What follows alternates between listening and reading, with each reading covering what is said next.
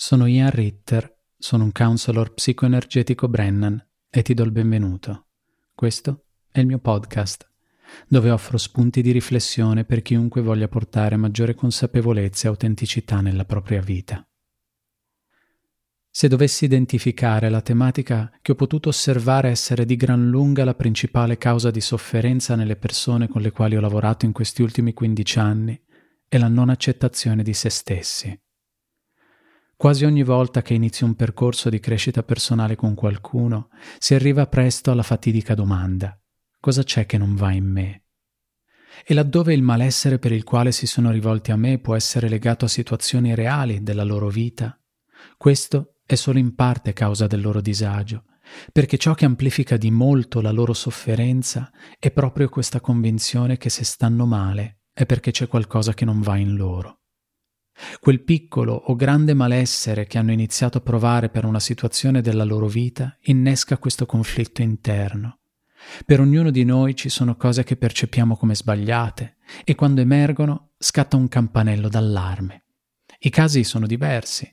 Può essere che l'essere malati non vada bene perché ci fa sentire troppo vulnerabili, oppure essere tristi perché a nessuno piacciono le persone poco solari, o essere stanchi non va bene perché ci porta a essere poco produttivi. Essere single non va bene perché vuol dire essere poco attraenti. Essere disoccupati non va bene perché vuol dire non valere nulla nella società di oggi. E l'elenco di credenze che popolano la nostra mente è interminabile.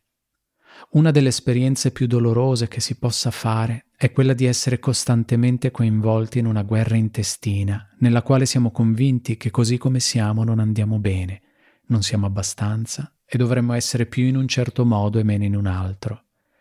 Ed è incredibile come questa dinamica sia spesso mascherata da apparenti buoni intenti, essere più efficienti, avere più successo, essere più attraenti, essere più spirituali e addirittura essere più felici. Ognuno di noi, più o meno consciamente, è intento in questa pratica, che in qualsiasi forma si presenti, risulta inevitabilmente in una qualche forma di autoaggressione.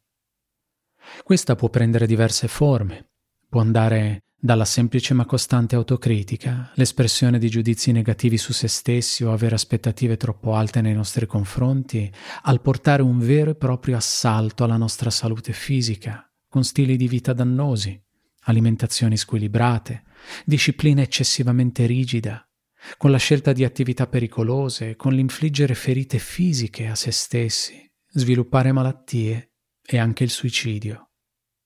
In ogni momento della nostra vita, in forme più o meno velate e più o meno consapevoli, siamo spesso costantemente impegnati a punzecchiare noi stessi perché non andiamo bene come siamo, inseguendo un utopistico ed irraggiungibile ideale di perfezione. Ma da dove arriva questa cosa? Le origini di questa modalità sono spesso duplici e riguardano prevalentemente la nostra esperienza da bambini. Da un lato c'erano dei genitori che avevano questo genere di pretesa nei confronti di se stessi per essere perfetti nella loro genitorialità e di conseguenza crescere meglio possibile i propri figli. Secondo il concetto di perfezione che gli era stato insegnato a loro volta dai loro genitori, ognuno applicava forme di intensità diverse, convinti che fosse per il bene dei propri figli essere più vicini possibile a questo modello di perfezione. Così avrebbero avuto più valore, avrebbero avuto più successo e sarebbero stati più felici nella vita ma difficilmente questi genitori si sono soffermati a riflettere se effettivamente questo avrebbe reso più felici i propri figli, perché sarebbe bastato che avessero guardato la propria vita per rendersi conto che questa non è proprio la ricetta perfetta per la felicità. E questa naturalmente non vuole essere una critica generalizzata verso tutta la categoria genitori, anzi, essere genitori è difficilissimo e spesso, quando non si sa bene cosa fare, nel disperato tentativo di fare la cosa giusta e con la paura di rovinare queste creature così fragili e pure, applichiamo le uniche modalità che conosciamo, ovvero quelle che i nostri genitori hanno usato con noi e che da loro abbiamo imparato. Quindi da una parte c'è questo perfezionismo dei nostri genitori e poi dall'altra c'è quella che era la nostra percezione del loro amore. Se da bambini ci rendevamo conto che ciò che facevamo generava disapprovazione nei nostri genitori, allora smettevamo di farlo, perché il loro amore e la loro approvazione erano la cosa più importante in assoluto per noi. E non c'era bisogno che ci fossero particolari parole o gesti da parte loro, perché eravamo talmente sensibili a questa tematica da renderci conto immediatamente se qualcosa che facevamo non gli andava bene. E così come capivamo ciò che non gli piaceva, utilizzavamo la stessa sensibilità per comprendere quali cose gradivano di più. E poiché i nostri genitori erano le divinità che ci davano vita e sostentamento, questa è diventata la nostra verità. Abbiamo dunque assimilato che solo comportandoci in determinate maniere saremmo stati meritevoli del loro amore e di quello di ogni altro essere umano. E questo ce lo siamo portato dietro per tutto il resto della nostra vita. Se prestiamo attenzione, ci possiamo rendere conto che su alcuni fronti ancora oggi ci comportiamo facendo quelle cose che otterrebbero l'approvazione dei nostri genitori, sia che siano ancora in vita oppure no. Quindi un po' per imitazione di certi loro comportamenti ed un po' perché vogliamo essere amati ed accettati dagli altri, finiamo per adottare questo sistema di costante aspettative pretesa nei confronti di noi stessi. Per ognuno il concetto di perfezione è diverso e può riguardare dall'aspetto comportamentale a quello scolastico, lavorativo, a quello morale, alla crescita dei propri figli, a qualunque altra sfera della nostra vita. Naturalmente, come ciliegina sulla torta, c'è una società dei media e dei social che contribuiscono quotidianamente ad alimentare questa idealizzata immagine di perfezione. Ma che effetto ha su di noi? Anche se non ce ne rendiamo pienamente conto, questo costante ripetere a noi stessi che non siamo abbastanza ha un impatto profondo sulla nostra psiche. Perché se da piccoli abbiamo assimilato il concetto che se siamo perfetti da un certo punto di vista allora valiamo e siamo meritevoli di amore, ogni momento che non siamo in linea con questa perfezione, dentro di noi c'è una voce che dice non valgo e non merito di essere amato. Questo genera un'ansia profonda, perché sostanzialmente ogni essere umano è alimentato dal proprio bisogno di sentire il proprio valore e di sentirsi amato. E nel momento in cui non siamo consapevoli di questo meccanismo interno, ci muoviamo col pilota automatico propulsi da quest'ansia non sappiamo bene cosa ci crei tutto questo disagio interiore, ma istintivamente sappiamo che dobbiamo essere e fare di più. Ci buttiamo dunque nel lavoro, nelle faccende domestiche, nella crescita dei nostri figli o in qualsiasi altra attività alla quale abbiamo associato il nostro valore. Naturalmente si tratta di un circolo vizioso perché indipendentemente da quanto facciamo non è mai abbastanza, perché non riusciamo a sentire pienamente il nostro valore nonostante abbiamo dato il 100% in queste attività. Questo ci fa arrabbiare sia con gli altri perché pensiamo che siano loro a doverci valorizzare, che soprattutto con noi stessi, perché evidentemente non abbiamo fatto abbastanza. È per questo che la crescita dei figli ci manda così in crisi, perché sono esseri umani creativi e liberi inizialmente e dunque non possono rispondere in tutto e per tutto alla nostra aspettativa di perfezione. Laddove possiamo eseguire un lavoro perfettamente, o pulire e mettere perfettamente in ordine una casa, un figlio non sarà mai perfetto secondo questi stessi standard, se non in pochi rari momenti, ed in tutti gli altri ci sarà grande tensione e sofferenza da parte di entrambi, poiché il genitore sentirà di aver fallito ed il figlio si sentirà sbagliato perché non sente di andar bene così com'è. Questo meccanismo dunque non ha solo un impatto su di noi, ma anche sulle persone che ci circondano, sui nostri amici, i nostri colleghi, i nostri familiari, i nostri partner e ultimi, ma decisamente non ultimi, i nostri figli. Già perché i nostri figli che imparano per imitazione ci vogliono emulare e con la loro sensibilità accolgono questa nostra modalità autocritica ed iniziano ad implementarla su se stessi appena possibile. E questo sia che applichiamo la stessa durezza con loro, che se ci mettiamo d'impegno per trattarli nella maniera diametralmente opposta. In ogni caso, loro vorranno imitarci, quindi in un modo o nell'altro gliel'avremo tramandato, così come i nostri genitori l'hanno trasmesso a noi. Prendere atto di questa cosa spesso è l'opportunità per molti di dire ecco, ho rovinato i miei figli, e quindi aggredirsi nuovamente. Ti invito a non farlo se davvero vuoi interrompere questo circolo vizioso. Ormai ciò che è fatto è fatto e non è mai troppo tardi per riservare a noi stessi e ai nostri figli un trattamento diverso. Come abbiamo l'opportunità di interrompere questa tradizione familiare che si passa di generazione in generazione, Portando attenzione a questa dinamica e facendo una scelta consapevole per cambiarla, diamo l'opportunità di cambiare anche ai nostri figli e alle generazioni che verranno.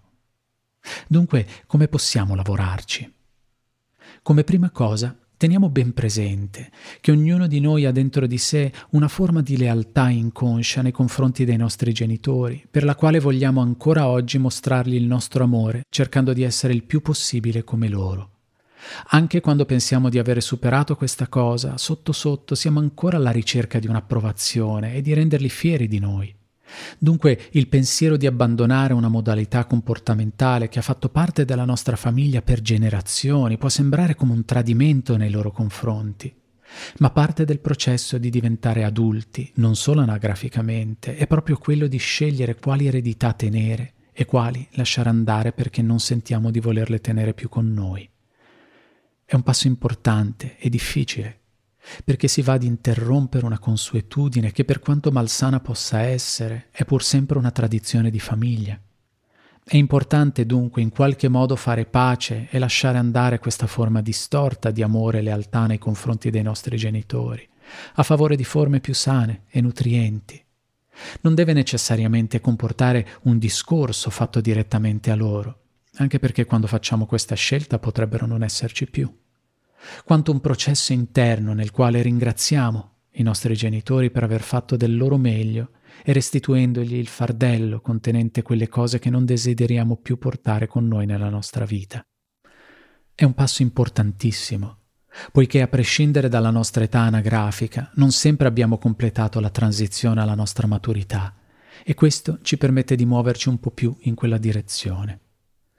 Se il primo passaggio, come sempre, è quello della scelta di interrompere questa abitudine, quello successivo è l'osservazione di come siamo abituati a mettere in pratica questa cosa. Con quali modalità aggrediamo noi stessi? In quali contesti lo facciamo? Quali parole usiamo per farlo? Portare consapevolezza a questo meccanismo automatico è essenziale per poter intervenire su di esso. Altrettanto essenziale è farlo con la massima onestà senza pretesti come ma è per il mio bene, o ma io sono fatto così, o così mi è stato insegnato. In tutto questo, grande attenzione va portata alla nostra mente. Quando non è impegnata a fare qualcosa di specifico, la nostra mente torna sui pensieri abituali e li ripete incessantemente. A me piace l'analogia del giradischi. È come se avessimo un disco che gira continuamente riproducendo i grandi successi, i cui testi dicono che non siamo abbastanza, che dovremmo essere più in una certa maniera, che dovremmo essere meno in un'altra. A quel punto, per cambiare la musica, dobbiamo scegliere un altro disco che abbia canzoni che dicono l'esatto contrario e quello mettere sul piatto. Poiché il primo disco parte in automatico ogni volta che non ci facciamo caso, inizialmente potrebbe essere necessario fare un gesto consapevole nel quale togliamo un disco prendiamo l'altro, lo mettiamo sul piatto e appoggiamo la testina. Perché appena ci distraiamo un attimo, il disco smetterà di suonare. E se ci distraiamo abbastanza a lungo, in automatico tornerà sul piatto quello vecchio e ripartirà la solita musica. Quindi la prima fase di questo processo consiste nell'avere grande pazienza e grande perseveranza nel rimettere il disco che fa bene al nostro cuore. Questo promemoria può prendere diverse forme. Potrebbe implicare l'uso di biglietti appesi in punti strategici della casa, in sveglie che ogni tot fanno un suono e ci ricordano di portare attenzione a questa tematica, e le modalità sono tante se veramente desideriamo trasformare questo meccanismo.